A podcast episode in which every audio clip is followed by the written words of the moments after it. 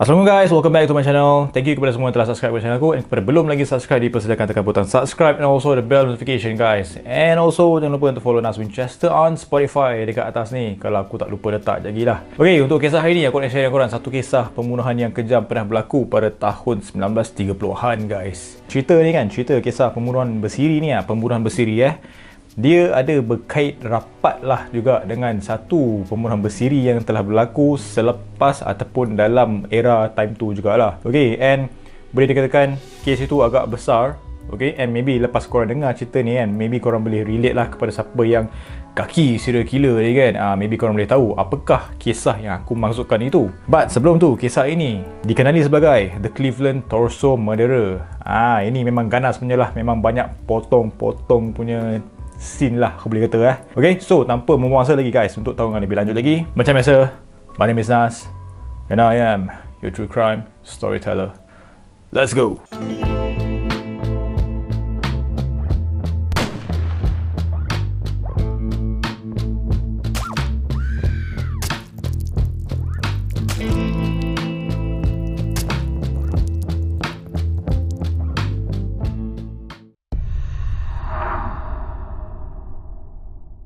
The Cleveland Torso Murderer ni. Okay, nama stylo kan. Okay, maksud torso ni kan Mesti korang tahulah. Torso ni tubuh badan lah basically. So from here aku rasa korang boleh fikir lah ah, Ini mesti ada kena-mengena kan Potong-potong badan kan. Macam sebelum ni kan Potong badan kepala itu ke? Ah, Itu je serial killer ni. Tak ada benda lain dah eh? Okay, diorang tak boring ke eh Aku pun nak fikir-fikir kan Apa lagi dia nak potong? Ha, Mungkin ada benda lain lah Dia akan potong antara kisah ni kan. Okay so mereka ni dikenali sebagai The Mad Butcher of Kingsbury Run. Kingsbury Run ni nama tempat lah Di mana ia telah berlaku. Okay and yang gempaknya kan Bukan gempak lah. The mysterious thing about this case is Pembunuh bersiri ni kan Dia tidak dikenali guys dia tidak dikenali and pada time tu dia memang teramat aktif di Cleveland, Ohio, Amerika Syarikat. And macam aku cakap tadi lah ia berlaku pada tahun 1930-an ok berkenaan dengan pembunuhan eh macam mana si Mangku Ayun ni eh potong-potong mangsa dia kan? Ok biasanya lah dia bercirikan pemotongan ke atas 12 mangsa yang diketahui. And selepas itu cara pelupusan mayat itu adalah dengan menghanyutkan mereka ke dalam tasik ataupun sungai. Ok di kawasan kejiranan Kingsbury Run. And pada time tu Kingsbury Run tu dia dikenali sebagai kawasan kejiranan ataupun neighborhood yang miskin guys. Alright, so about this case kan, of course lah penyiasatan akan sentiasa dijalankan. So regarding this case, penyiasatan pembunuhan ni time tu diketuai oleh seorang ahli undang-undang yang terkenal guys. Ah, lawman, lawman orang kata eh. Uh, nama dia memang hu, memang top of the chart punya orang lah. Okay. Oh, so nama dia adalah Elliot Ness dan kemudiannya dia telah menjadi pengarah keselamatan awam Cleveland. Nampak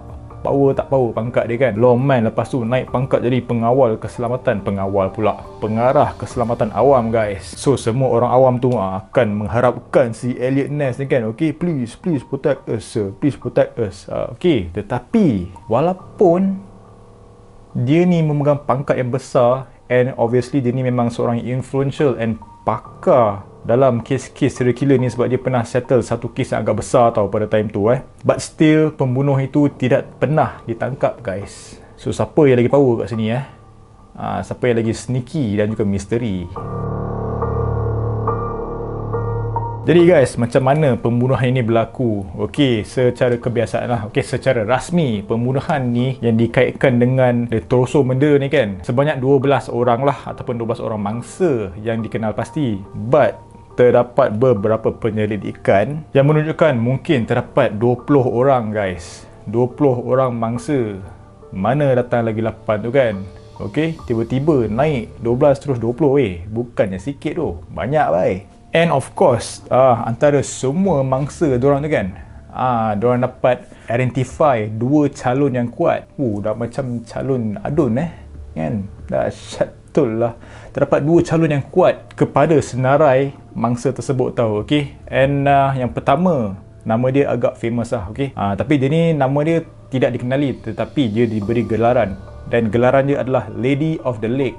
Ah, dia ni ditemui pada 5 September 1934 dan seorang lelaki lelaki yang bernama Robert Robertson yang ditemui pada 22 Julai 1950. 1934 1950 jauh baik jarak dia. So with that period of time pembunuh apa, ataupun this, this torso murderer ni dah buat job dia guys. And still tak soft-soft lagi case ni So macam aku cakap tadi lah, okay, mangsa the torso murderer ni biasanya dia akan dipotong sebelum dia hanyutkan tau, okay, and apabila mereka dihanyutkan tu, dia macam mana kata eh, bila orang nak jumpa mangsa ataupun mayat mangsa tersebut, dia mengambil masa yang lama tau, okay, kadang-kadang berbulan-bulan, ada yang sampai bertahun tau, so bila dah lama sangat tu, identiti mangsa tu susah untuk dikenal pasti guys. And also identiti mangsa mereka tu tidak pernah ditentukan langsung weh. Uh, so maybe that's part of the modus operandi lah. Dekat torso murderer ni kan okay which is criminal minds weh.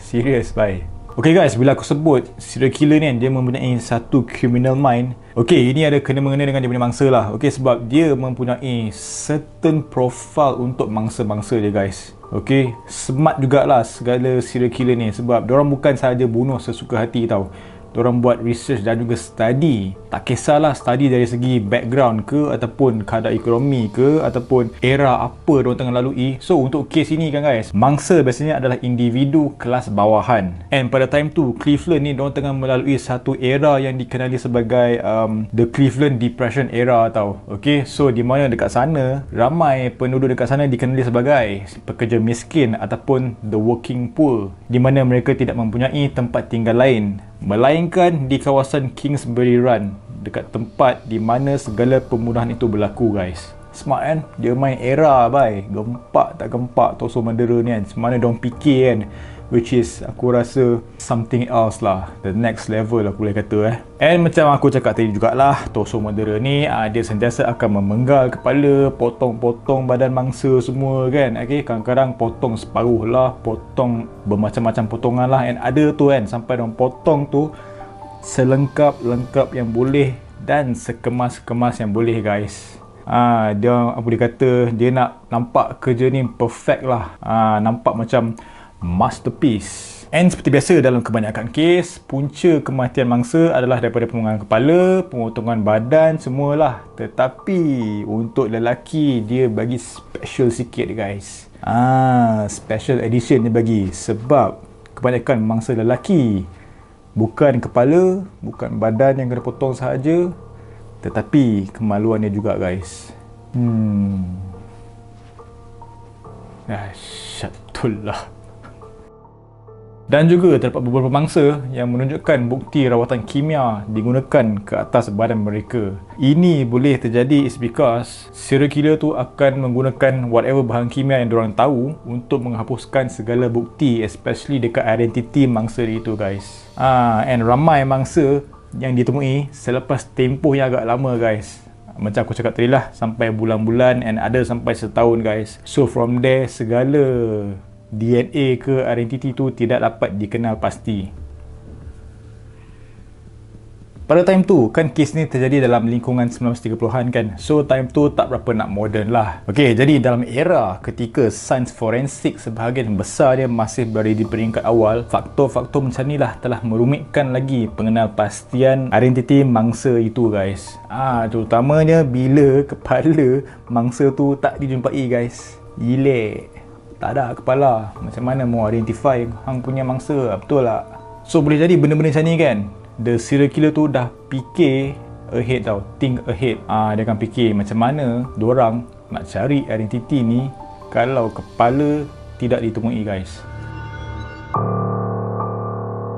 Okey, berkenaan dengan mangsa-mangsa dia pula eh. Okey, terdapat bukti baharu yang based on penyelidikan yang pernah dilakukan tu mereka menyatakan ada seorang wanita yang digelar sebagai The Lady of the Lake di mana mereka telah bersetuju untuk menyenaraikan dia sebagai salah seorang mangsa. And terdapat hanya dua mangsa sahaja yang dikenal pasti secara positif guys. And lagi 10 tu masih lagi tidak dikenal pasti. Because why? Sebab mereka punya identiti tu semua telah dimusnahkan guys. Mangsa yang pertama yang berjaya dikenal pasti adalah Lady of the Lake tu. Dia ditemui berhampiran dengan pantai Euclid di pantai Tasik Erie pada 5 September 1934. Dan kemudian pada 22 Julai 1950 pula, mayat Robert Robertson yang berusia 41 tahun ditemui di sebuah tapak penjagaan di Devonport Avenue, Cleveland.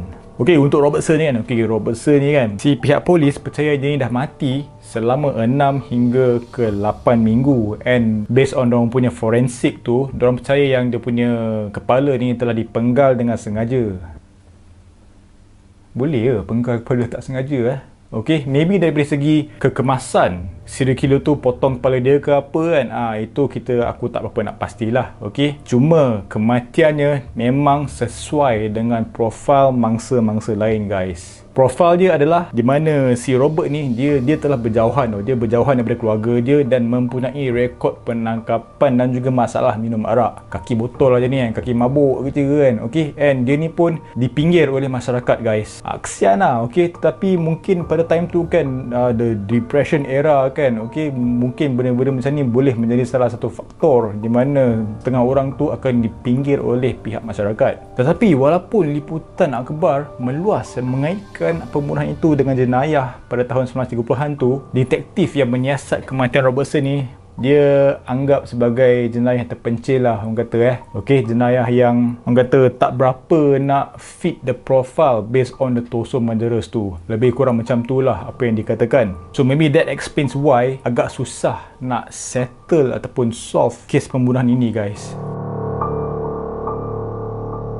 pada 24 Ogos 1939, seorang penduduk Cleveland yang bernama Frank Dolezal, dia berumur 52 tahun telah ditangkap sebagai suspek dalam pembunuhan seseorang yang bernama Florence Polillo and kemudiannya dia telah meninggal dunia dalam keadaan yang agak mencurigakan dalam penjara Cuyahoga County. Dan kemudian suspek yang seterusnya, okey yang dikenal pasti, terdapat seorang individu yang disyaki yang bernama Dr. Francis E. Sweeney. Uh, dia dilahirkan pada 5 Mei 1894 and Sweeney kan, Dr. Sweeney kan, dia dia adalah seorang veteran tau, veteran pada time Perang Dunia Pertama dulu and dia ni juga merupakan seorang daripada unit perubatan yang menjalankan amputasi di medan perang. Uh, amputasi ni yang mana yang askar-askar kena bom ke apa nak jadi terpaksa potong kaki, potong tangan ah itu itu kerja dia. So that's why dia ni jadi antara one of the main suspects sebab kes ini dia melibatkan potong-potong badan so that is why nama Dr. Sweeney ni terus naik guys Cuma ada satu benda lah pasal Dr. Sweeney ni eh. Okay, sebab selepas perang, dia ni menjadi seorang alkoholik. Kaki botol, kuat minum air arak kan. Kuat kuat mabuk semua kan. Sebab dia mempunyai kebimbangan patologi ataupun patologi anxiety orang panggil. Ha, dan dia juga mengalami kemurungan yang diperolehi daripada pengalaman perangnya guys. Ha, korang pun tahu lah kan pada perang dunia kan macam mana keadaan time tu. So, dia dah menjadi trauma tau. Dia traumatized. Okay, Dr. Sweeney kemudiannya dia telah di ditemu bual secara peribadi oleh Elliot Ness. Ah ha, kita punya hero pada time tu eh. Okey? Dan dia telah menyelia penyiasatan rasmi ke atas pembunuhan itu dalam kapasitinya sebagai pengarah keselamatan Cleveland So dia time tu dia ada dia punya authority lah authority ataupun power untuk menjalankan penyiasatan secara rasmi ataupun secara peribadi. Tetapi guys sebelum Sweeney ni dia kena soal siasat dengan Mr. Ness Elliot Ness ni kan okey dia telah ditahan dan didapati mabuk guys okey dia ni mabuk teruk gila sampai kan dia ditahan di bilik hotel selama 3 hari guys sampai dia sedar aduh hai 3 hari jadi bebal Lepas tu baru dia sedar guys Semua ini mungkin bersebab daripada dia punya kemurungan, anxiety dan juga dia punya trauma lah pada time perang dulu kan ha. So apabila mereka telah menjalankan soal siasat ni Sweeney ni kan, Dr. Sweeney dikatakan dia telah gagal melepasi dua ujian mesin poligraf pada peringkat awal. Ah ha, mesin poligraf ni yang dia baca lah yang dia detect korang ni tipu ke tidak kan. Ah ha, so dia fail guys, dia gagal dua kali. Tetapi berkenaan dengan soal siasat ni kan, okey. Elliot Ness ni dia dia nampak dan juga merasakan dia mempunyai peluang yang tipis guys untuk mendapatkan pendakwaan ini sebagai satu pendakwaan yang berjaya terhadap Dr. Sweeney ni.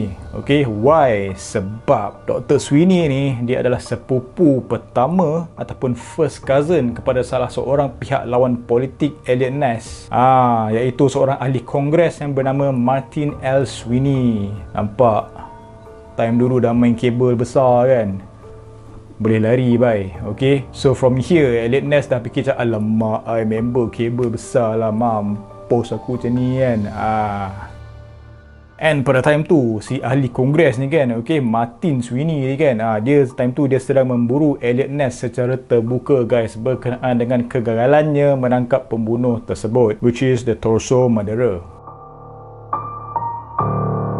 And macam biasa guys, kalau terdapat unsolved cases ke unsolved mysteries ke apa, mesti akan ada teori-teori lain yang akan dikemukakan guys. Jadi pada tahun 1997, teori lain menyatakan bahawa mungkin tak ada pun the torso mendera ni tau. Okay, sebab pembunuhan itu mungkin telah dilakukan oleh orang yang berbeza. Orang yang berbeza dan juga orang yang biasa pun boleh buat. Ah, sebabkan diorang tak boleh nak solve case ni, tak jumpa siapa mangkuk ayun yang duk potong-potong badan manusia ni kan. Ah, so from here this theory pun pun dikemukakan. Cuma apa yang diorang boleh pastikan adalah semua mangsa yang terlibat pada time tu, diorang punya badan tu memang dikerat-kerat habis-habisan lah. And terdapat juga kapal angin yang mengatakan bahawa Cleveland Toso Mendera ni kan, dia telah berpindah ke barat guys. Ah, dia dah sudah outstation, dia sudah migrate ke arah barat guys. Okay, dan dia juga telah menulis satu atau dua surat kepada Elliot Ness mengatakan dia telah meninggalkan Cleveland untuk selamanya. Tetapi dia juga mungkin terlibat dengan pembunuhan pembunuhan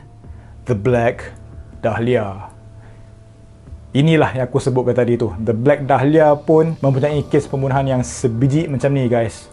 Badan manusia dipotong dua secara kemas. Segala medical punya expertise telah digunakan ke atas mangsa kan. Ha, so that is why orang macam relate this torso murderer ni dengan The Black Dahlia. Dan pembunuhan ini juga, obviously, ia hanya diketahui oleh pembunuh itu sendiri sahaja guys. No one else, tak ada orang lain, tak ada siapa tahu. And that is why it is still remains a mystery. Jadi sampai sini saja aku boleh share dengan korang berkenaan dengan The Torso Murderer ni. Aku harap korang enjoy dengan konten ni. Aku nak minta maaf atas segala kekurangan dalam video ni. But aku dah cakap thank you sebab tengok video aku berawal sampai habis guys. Korang memang mantul. Okay? I look forward for next video for you guys. Thank you kepada semua yang telah subscribe and kepada belum lagi subscribe, dipersilakan tekan butang subscribe dan juga the bell notification guys. Okay, please support me and also don't forget to follow Nas Winchester on Spotify guys. As always guys, never stop creating, always do what you love. Tak fikir apa yang cakap, yang penting korang happy. Yang lagi penting is korang stay safe, stay healthy, take care guys. Assalamualaikum. Bye bye. Akan ada teori lain yang